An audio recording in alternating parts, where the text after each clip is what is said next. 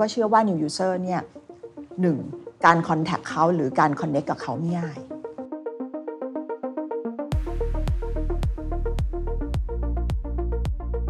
เราก็เลยลองดูอะ อันนี้ก็เป็นอีกแพลตฟอร์มหนึ่งอืมถ้ามองก็เป็นอีกถนนหนึ่งละกันที่จะไปหาลูกค้าได้อืมไม่ได้มันมองมันเป็นเกมขนาดนั้น ไม่ได้มองมันเป็นที่ไม่ได้มองเป็นอะไร แต่มองมันเป็น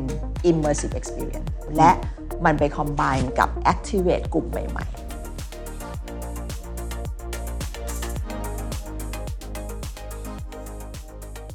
พูดตามตรงคือในปีที่ผ่านมาก็จะเห็นที่ดินราคาร่วงติดดอยอะไรอย่างเงี้ยค่อนข้างเยอะทำไมเชื่อว่าสิ่งนี้น่าจะน่าทดลองทำไมยังเชื่อในตัว Metaverse This is the Standard Podcast. Eye opening for your ears. The secret sauce. สวัสดีครับ ผมเคนนักครินทร์และนี่คือ The Secret Sauce Podcast What's your secret? อนาคตของรีเทลจะมีหน้าตาเป็นอย่างไร ผมเชื่อว่าหลายท่านสงสัยเรื่องนี้ครับ เพราะนับตั้งแต่โควิดเป็นต้นมา พฤติกรรมผู้บริโภคเปลี่ยนไปมากมาย เทคโนโลยีเข้ามาเป็นส่วนหนึ่งของชีวิตพวกเราครับ และผมเชื่อว่าหลายคนก็คงยังมีความคิดนี้อยู่นะครับว่าเจ้า Metaverse นะที่ทุกคนเคยพูดกันว่ามันจะมามาก ๆเลย ตอนนี้มันยังมาจริงหรือไม่ วันนี้มีโอกาสครับได้คุยกับเรียกได้ว่าเป็นเจ้าแม่รีเทลยักษ์ใหญ่ของประเทศไทย นั่นก็คือ The Mall Group ครับ สิ่งที่น่าสนใจคือวันนี้ The Mall ประกาศครับว่าจะทำ Mniverse ครับ จะเรียกว่าเป็น Metaverse เป็นเรื่องของ Immersive Experience จะเป็นเกมเป็นอะไร ผมไม่รู้ว่ามันจะเรียกว่าอะไรดี แต่เขาสร้างโลกของเขาขึ้นมาแล้ว เขาบอกว่ามันคือ Virtual Retail เป็นห้างสรรพสินค้า เป็นศูนย์การค้า เป็นพื้นที่พบปะอีกรูปแบบหนึ่ง เป็นอีกช่องทางในการทำการตลาด และทำให้พวกเรานั้น สามารถที่จะ connect กันได้มากขึ้น น่าสนใจครับว่าวิธีคิดเบื้องหลังของ The Mall คืออะไร และอะไรคือ Key Success Factor ของเขา ที่เขามองว่าจะต้องทำให้มันสำเร็จให้ได้ และอนาคตของวงการ retail ที่หลายคนคงสงสัยอยู่ จะมีหน้าตาเป็นอย่างไร วันนี้จะคุยกันทั้งหมดเลยครับ ผมพูดคุยนะครับกับคุณแหม่มวรลักษ์ตุลาพรประธานเจ้าหน้าที่บริหารกลุ่มการตลาดบริษัท The Mall Group จำกัดครับ ผมเชื่อว่า เรื่องของ retail ศูนย์การค้าห้างสรรพสินค้านี่เป็นเรื่องที่ใกล้ตัวพวกเรามาก ๆ แล้วก็มีความเปลี่ยนแปลงเกิดขึ้นเร็วมาก ๆ ด้วย โดยเฉพาะหลังโควิด เป็นต้นมา เราเห็นหลายปรากฏการณ์ที่เกิดขึ้น ก็เลยอยากให้ทาง The Mall ช่วยรีวิวให้เราฟังนิดนึงหรือว่าช่วยโอเวอร์วิวไปข้างหน้านิดนึงนะครับว่า เออ ตอนเนี้ยพฤติกรรมผู้ผู้บริโภคเปลี่ยนไปยังไงบ้าง เราเห็นอะไรอะไรคือ future ของ retail ครับก็จริง ๆ มันก็จะมีว่า customer ไม่ค่อย loyal เท่าสมัยก่อนอ๋อเหรออะตอนช่วงโควิดนะคะของมันขาดถูกไหมฮะแล้วก็ก็ต้องอะไรที่ทดแทนได้ก็เอาอะไรอย่างเงี้ยคราวนี้พอเขาเคย switching แล้วอะก็ไม่ได้เลวร้ายอะไร ใช้คำนี้ละกัน ก็ลองแล้วก็ใช้ได้ ก็เลยกลายเป็น adopting habit แบบใหม่ ๆ ว่า เออ ก็ลองสิ ของใหม่มันไม่ได้เป็นอะไรเพครับ ราะฉะนั้นเนี่ยการลองอะไรใหม่ ๆ ก็ง่ายขึ้นอืม อ่าหรือบางครั้งก็อาจจะด้วยโปรโมชั่นราคาเอ่อ แต่พอเราผ่านบางเรื่องที่มันยากมาแล้ว มันก็เลยกลายเป็นสิ่งที่เกิดขึ้นใหม่ละครักับนนะคะแล้วก็ยังมีเรื่องของเอ่อตัวที่เป็น Search Engine อะไรต่างๆ ก็คือ Search เยอะขึ้นอะ compare เยอะขึ้นอ่าอ่า decision กว่าจะซื้ออะไรอย่างหนึ่งก็จะยากขึ้นอ๋อครับค่ะแต่ก็เอ่อเวลามาแล้วเขาก็จะ make every visit pay อะไรอย่างเงี้ย คือมาเพื่อซื้อเลยใช่แต่ว่าก่อนที่จะเข้ามาเนี่ย ทำทำรีมาหมดแล้วมาหมดแล้วทำมาหมดแล้ว จะไม่ได้เหมือนแต่ก่อนที่เข้ามาแล้วก็มาดูดูอะไรหลาย ๆ อย่างใช่ไหมพูดง่าย ๆ คือ research ออนไลน์มาซื้อออฟไลน์เนี่ยเราจะเห็นเยอะเยอะเป็นเทรนด์ไปเลยอืมอะน้อยมากอะที่จะแบบมาแล้วไม่รู้อะไรอะบางครั้งรู้มากกว่าแบบ คน on average เยอะอะอะอย่างเงี้ยค่ะเพราะฉะนั้นเนี่ยวันนี้เอ่อพนักงานเองก็ต้องพยายามรู้ให้เท่าทันลูกค้านะเพราะลูกค้าวันนี้แบบว่า เรียกว่า expert นะทุกเรื่องข้อมูลไรมันงี้เยอะใช่ค่ะ แล้วแล้วเอ่อเขาช้อปปิ้งออนไลน์มากกว่าหรือเปล่า หรือว่าจริง ๆ แล้วไม่ไม่ใช่แบบนั้นอ่าจริง ๆ แล้วเนี่ยลูกค้าส่วนใหญ่เป็น omni customer อยู่แล้วนะคะก็เอ่อเราก็เป็นนะคะเทรนด์เราอาจจะยังไม่หนักมากขนาดแบบว่าเอ่อ14 แบบเปอร์เซ็นต์ช็อปอะไรขนาดนั้นแต่ว่าก็เยอะขึ้นเป็นเทรนด์ที่ก้าวกระโดดเหมือนกัน เพราะผมเห็นพฤติกรรมหนึ่งถ้ามองไอ้ตัวการ research ถ้ากลับกันก็คือมาดูของจริง เสร็จปุ๊บไม่ซื้อ แล้วก็ไปซื้อในอีคอมเมิร์ซหรือ marketplace อันนี้ก็น่าจะเป็นอีกเทรนด์หนึ่งที่เกิดขึ้นเยอะใช่ไหมจริง ๆ แล้วมีกลับไปกลับมาทั้งสองสามแบบอ่านนะคะเพราะว่าเอ่อวันนี้ก็มีอีกอีกกลุ่มหนึ่งที่ที่เราเราเรียกว่าเอ่อตามความสะดวกหรือหรือ ad hoc shopping แล้วก็เอ่อมี price concern อ่า promotion sensitive อะไรอย่างเงี้ย ก็มีหลาย segment อ่าเอ่อต้องบอกว่ายุบยับนิดหน่อยอ่าแต่ก็ก็เราทำเราก็พยายามจะดูอะค่ะ อย่างบางคน price sensitive อ่าอ่าเขาซื้อเมื่อมีโปร เท่านั้นอ่าบางกลุ่มก็เอ่อเรียกคำว่า unplanned shopper อืมไม่ไม่ได้เป็นแนวแบบมาตลอด มันก็เลยมีความไม่เหมือนกันเลยมีอะความหลากหลายมากขึ้น ความหลากหลายค่ะเป็นแล้วก็จริงๆ เรามีมากกว่าออนไลน์กับออฟไลน์นะแล้วก็มี call to order อ่าเรามีวิดีโอคอลวิดีโอคอลก็ช่วงโควิด ก็เริ่มตั้งแต่ตอนนั้นก็ซื้อไปดูวิดีโอกันไป ก็ประหนึ่งมีคนถือกล้องให้อ่าแล้วก็แต่อันนี้ใช้เวลายาวนานมากค่ะเพราะบางคนก็เหมือนกับอะฉันได้มาห้างโดยตัวฉันไม่มา เขาก็สนุกไปอีกแบบนึงก็ซึ่งก็ยังมีเทรนด์นี้อยู่ อันเนี้ยลดลงละ แต่ว่าก็เจอ experience ตั้งแต่ช่วงช่วงที่เป็น work from home กันใช่ไหมคะก็เป็นอะไรที่ก็จะเห็น combination ลูกค้ากระโดดไปกระโดดมา ไม่มีใครซื้อ channel เดียวอืมนะคะคนแล้วเราก็เจอเด็กรุ่นใหม่ก็ก็เข้ามาซื้อเยอะขึ้นครับค่ะอ่าจริงๆโจทย์ใหญ่ที่สุดตอนเนี้ยความท้าทายใหญ่ที่สุดของคนทำรีเทล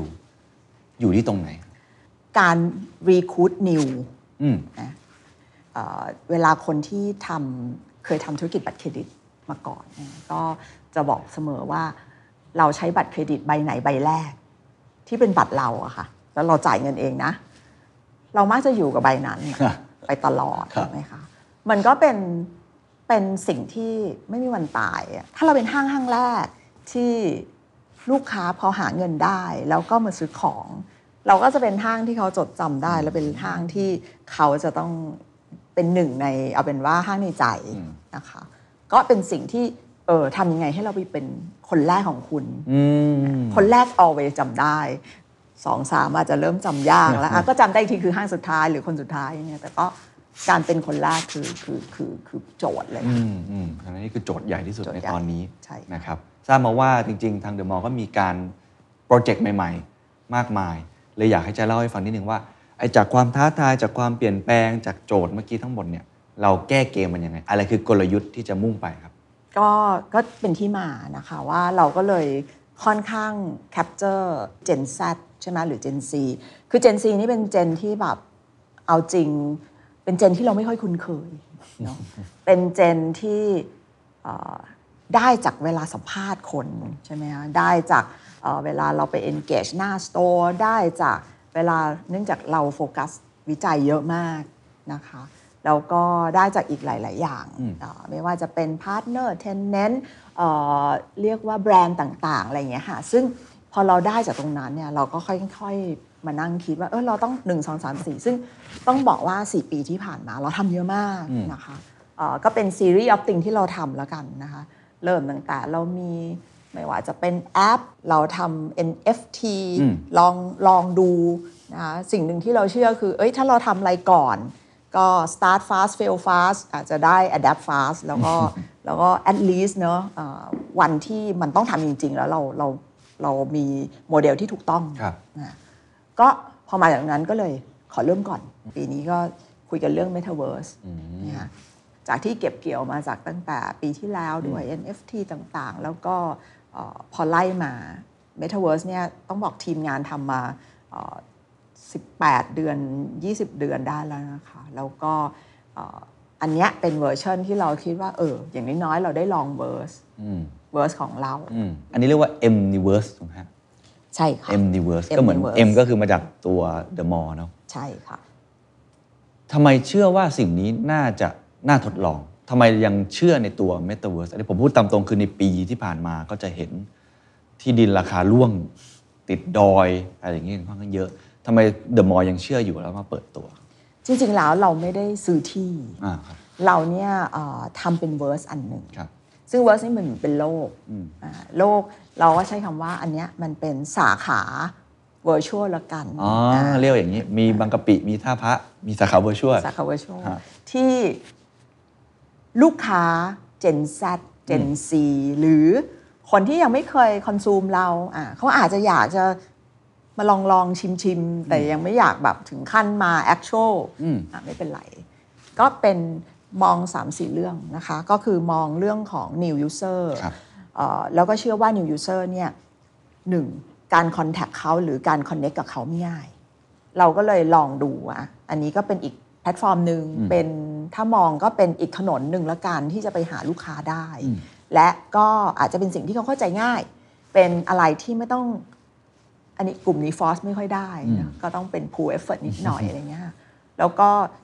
อยากจะลองก่อนที่มันจะเกิดจริงอ่าและไปผูกกับ CRM อ่าค่ะเพราะฉะนั้นถ้ามองไม่ได้มองมันเป็นเกมขนาดนั้นไม่ได้มองมันเป็นเอ่อที่ไม่ได้มองมันเป็นอะไร แต่มองมันเป็น immersive experience อืมซึ่งมันเป็นหนึ่งใน strategy อืมของการตลาดอยู่แล้ว และมันไป combine กับการ เรียกว่า activate กลุ่มใหม่ ๆ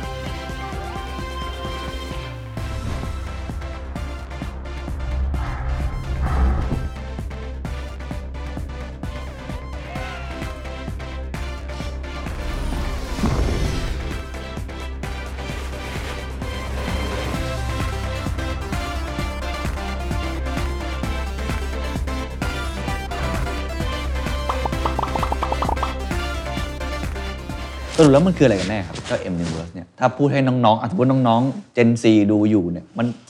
มันคืออะไรถ้ามันไม่ใช่เกม มันไม่ใช่ที่ดินมันคือมันเป็น immersive experience มันคืออะไรกันแน่ครับ แล้วเขาไปทำอะไรได้บ้างอ่าเราจะชอบใช้คำว่า retailtainment เนอะอืมเราก็อาจจะเรียกว่าอันเนี้ยเป็นอาหารชิ้นหนึ่งแล้วกันที่เดี๋ยวนี้เวลาไปทานอาหาร มันไม่มีไทยแท้ ไม่มีญี่ปุ่นแท้แล้วมันก็ไม่มีชาติไหนแท้ มันก็เป็น something with a twist แล้วกันอ่าอันนี้เราก็เป็น verse อันหนึ่งเป็นโลกอันหนึ่งอย่างที่เมื่อกี้เล่า แต่ในขณะเดียวกันเราสร้างมันเป็น community อืมนะคะแล้วก็เราพยายามที่จะใส่ customer experience บางอย่าง ที่ถ้าเขามาที่ store เราเขาได้รับตรงนั้นครับแล้วก็เราก็ไป build a shopper engagement ด้วยเหมือนกับ initiate เพื่อให้มาออฟไลน์ด้วยอืมอ่าหรือไม่อยากมาก็ยังซื้อออนไลน์ได้ วันนี้เราก็มี M ออนไลน์มีอะไรด้วย ก็สามารถทำได้หมดอ่า แล้วก็ในขณะเดียวกันเนี่ยก็ attract ยัน customer base เพราะว่ามันมี digital avatar อะได้ลองเอออยากรู้เหมือนกันว่าถ้าลูกค้าจริงๆแล้วลูกค้าอยากเจอกันไหมอืมอ่าแล้วเขาอาจจะไม่อยากเจอกัน in person แต่เจอกันออนไลน์ไม่มายอ่าลูกค้าก็อาจจะสนุกก็ได้อืมก็เป็น engagement model ที่บางทีเข้าไปคุยอะไรได้ครับใช่ไหมคะเอาละครับ ผมจะลองสร้างอวตารเข้ามาใน M Universe ดูค่ะน่าจะเป็นคนแรก ๆ ของประเทศที่ได้เล่น อันนี้ก็คือเลือกตัวละครถูกไหมครับ เลือกตัวเองเลยค่ะ เลือกตัวเองนะฮะอ่านผมเลือกสีผิว อย่างนี้ อย่างนี้อะผิวแทนนิดนึง อ๋อ นี่มีทรงทรงผมสีผม ใช่ แล้วก็ทรงผมได้ด้วยอะทรงนี้แล้วกันกำลังฮิตแล้วก็เสื้อผ้า อ๋อ โอเคยังไม่มีเสื้อ Standard ฮะเอาอันนี้ก็ได้ Multiverse อืมก็รองเท้า อะ ประมาณนี้ แล้วก็ถัดไปเลยใช่ไหมครับ ใช่ค่ะ ชื่อตัวละครอะชื่อเขียนก็ได้ครับเขียน Standard ปกติก็คือเล่นได้ทั้งมือถือทั้งทุกใช่อย่างเลยทุกใช่แพลตฟอร์มทุกเพราะว่า device Gen Z ก็จะไม่ค่อยไม่ค่อยออนคอมเนาะครับก็จะบนมือถือเป็นหลักครับอะเช็คอินได้10คอยกันเลยค่ะ อันนี้คุณเคนก็สามารถลองดูอ๋ออะแล้วก็มันจะมีเอ่อเป็นแบบ preset feature เอาไว้อย่างเช่นสวัสดีอะแล้วก็มีกระโดดตรงเนี้ยนะฮะอะ กระโดดทักทายกันมี flex เหมือนท่าแบบโยโย่อะไรเงี้ยครับส่งจูบนะครับอ๋ออีโมจิอีโมจิละเฮ้ยมันท่าทางมันมันแบบเออมี gallery คุยกันได้ให้ด้วยโอ้เยอะมากเลยอะเดี๋ยวขอขอเทสท่าเต้นสักท่าหนึ่งเชิญเลยครับก็จะโจ๊ะโจ๊ะนิดนึงอ่าเดี๋ยวผมลองเดินเดินไปฟึบฟึบฟึบเหมือนมันน่าจะ friendly กับพวก mobile มาก ๆ เลยเนาะ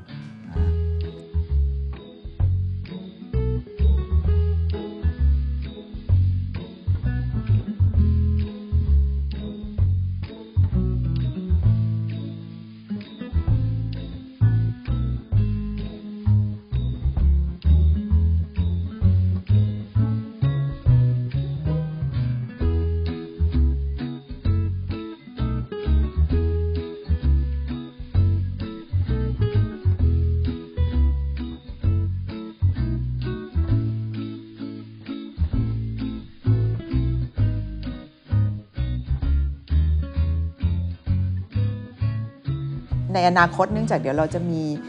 arena เราก็อาจจะเป็นไปได้เราอาจจะลิงก์กับบาง concert hall เราโอ้ดูคอนเสิร์ตในนี้ได้เลย อาจจะดูได้ค่ะซึ่ง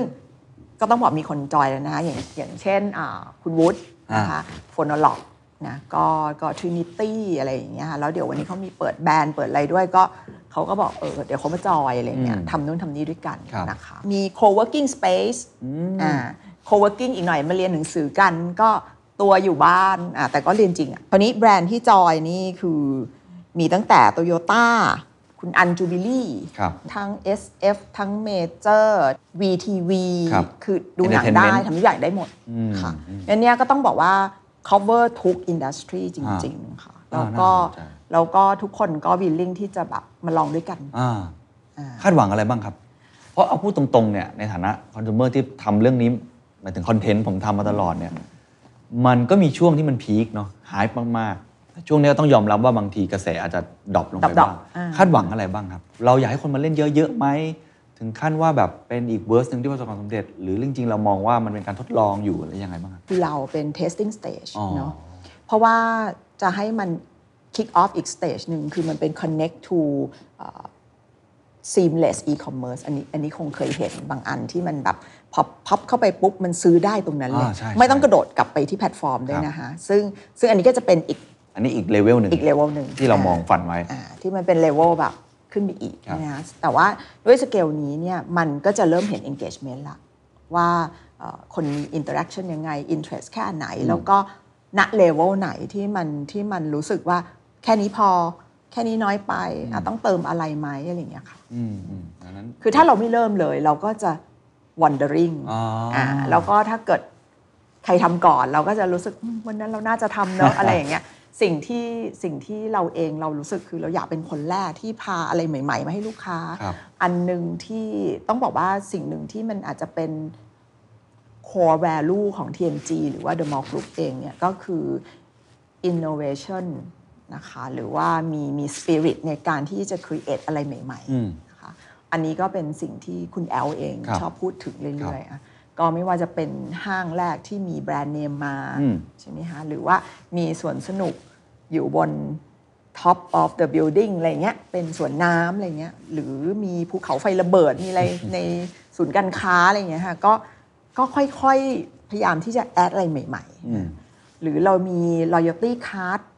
น่าจะเจ้าแรก ๆ เลยอะค่ะครับนะแล้วก็มีแอปมีทุกอย่างมาหมดละอืมมาจะสเวลลองตรงนี้ ถามว่ามันเป็น learning ที่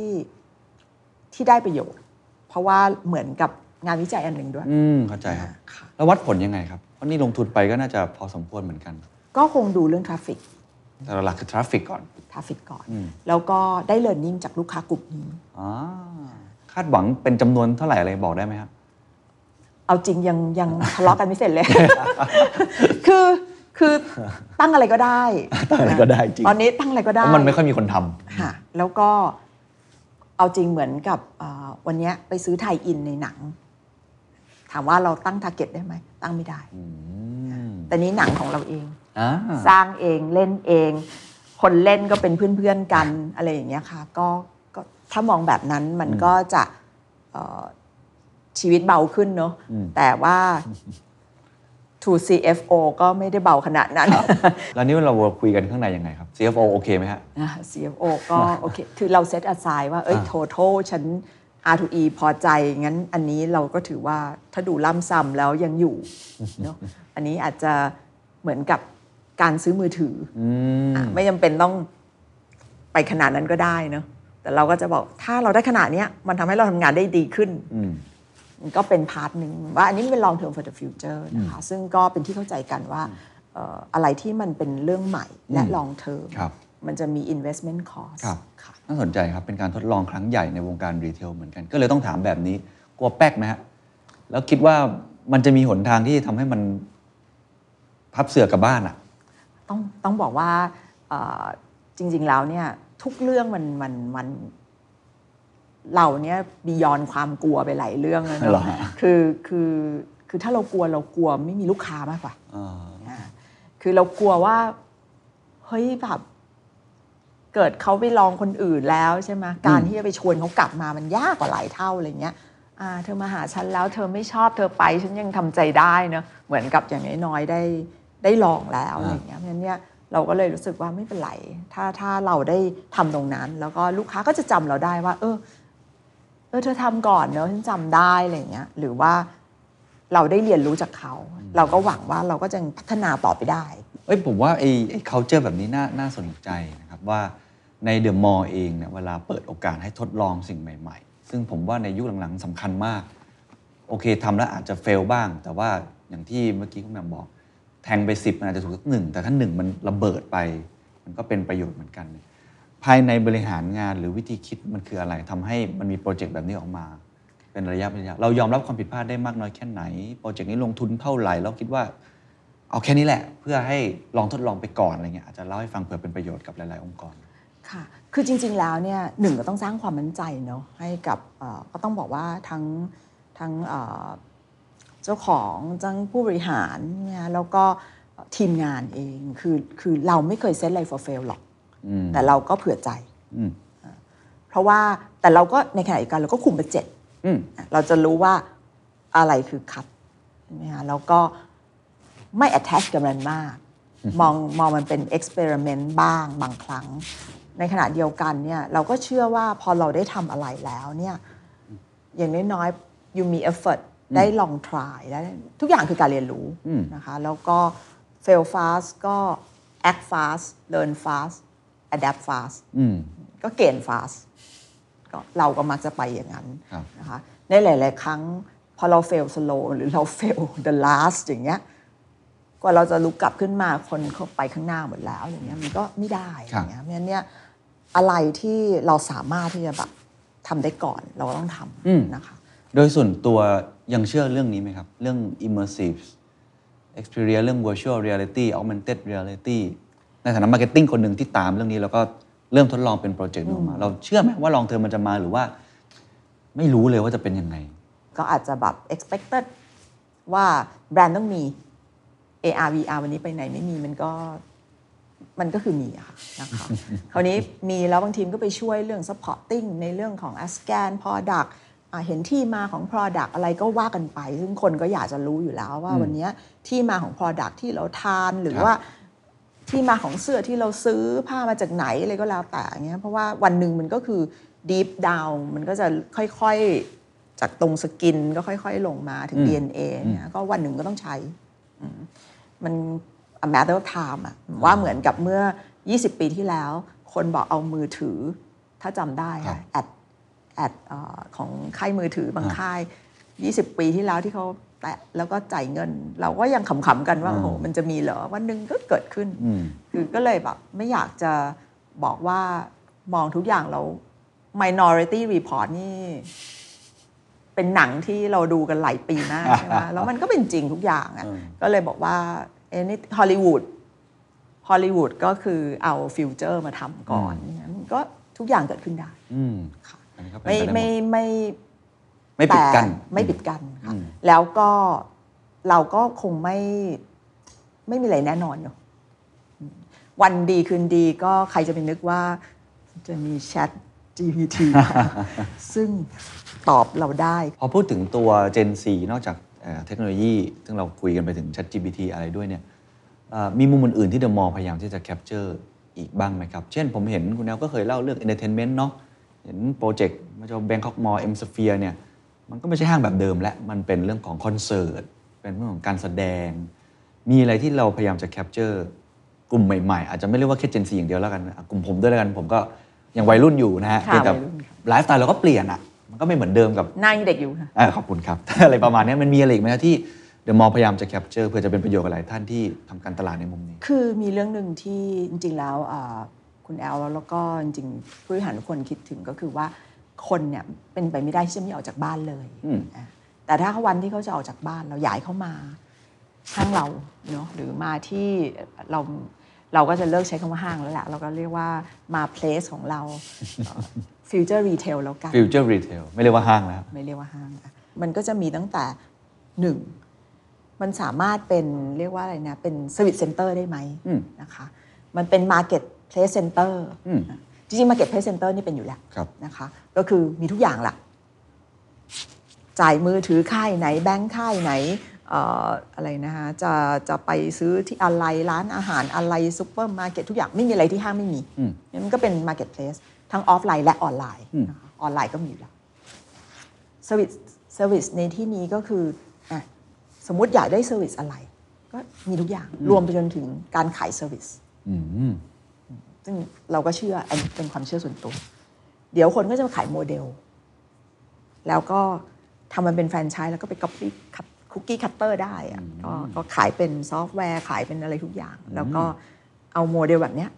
ไปใส่ได้ในทุก ๆประเทศ มันก็ขายคอนเซปต์ขายคอนเซ็ปต์ใช่ใช่เพราะมันมันจริงๆการขายคอนเซ็ปต์ขาย format มันดีกว่านั่งทำนะ R2E ดีกว่า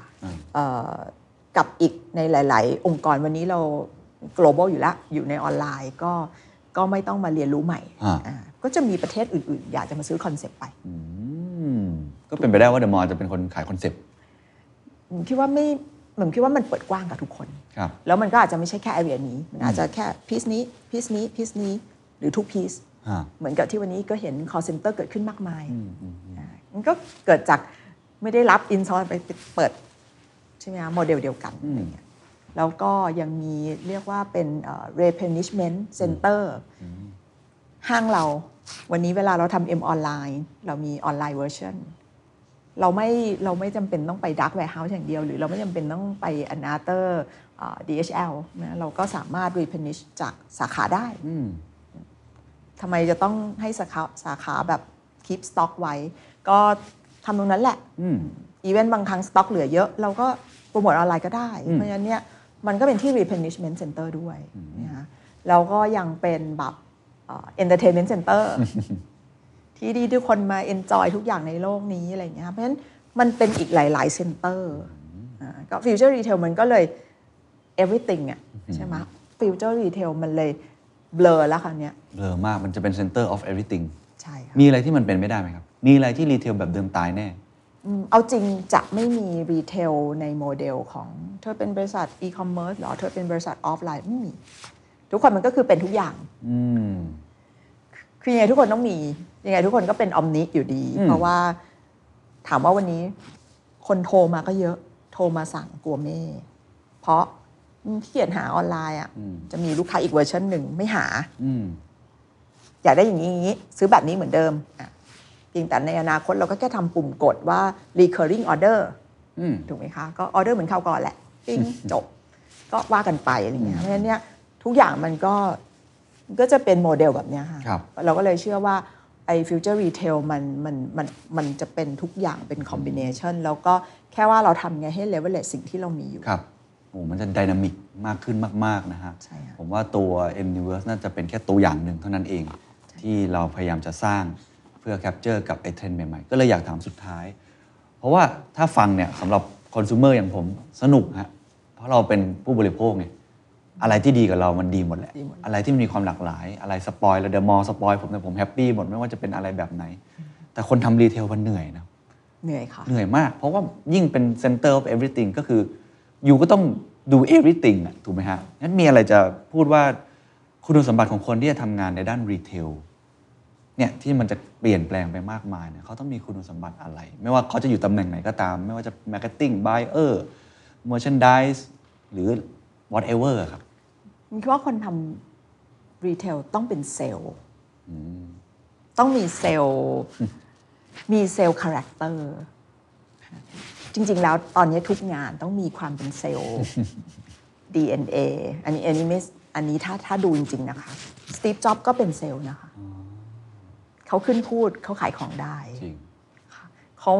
คงไม่ได้ตั้งใจเป็นเซลล์แต่ character เขาคือ sales Elon Musk นี่ชัดเลยนะอีลอนมัสนี่ก็ยิ่งกว่าเซลล์ถูกไหมคะแล้วก็ทุกอย่างเขาก็จะมีเวลาพูดเซลล์อะค่ะ คือมัน DNA จริงๆคือมันไม่ใช่แค่วิธีการพูด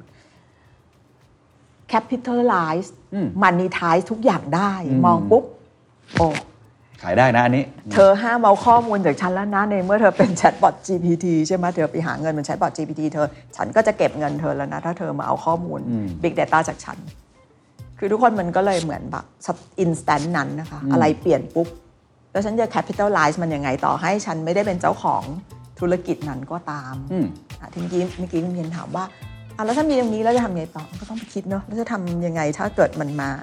เพื่อให้เราไปเอี่ยวกับมันด้วยใช่ไหมมันก็คือมัน ก็คือแบบนั้นนะคะคือผมก็เลยคิดว่า DNA ของคนน่ะมันต้องเป็นมันต้องมีเซลล์ DNA ในตัวทุกคนนะครับ วันนี้ขอบคุณมากนะครับ ขอบคุณค่ะ And that's the secret sauce. ถ้าคุณชื่นชอบ The Secret Sauce episode นี้นะครับ ก็ฝากแชร์ให้กับเพื่อนๆ คุณต่อด้วยนะครับ และคุณยังสามารถติดตาม The Secret Sauce ได้ใน Spotify, SoundCloud, Apple Podcast, Podbean, YouTube และ Podcast Player ที่คุณใช้อยู่นะครับ และอย่าลืมติดตาม Facebook Fanpage The Secret Sauce เข้ามาติชมเข้ามาพูดคุยกับผมได้เลยนะครับ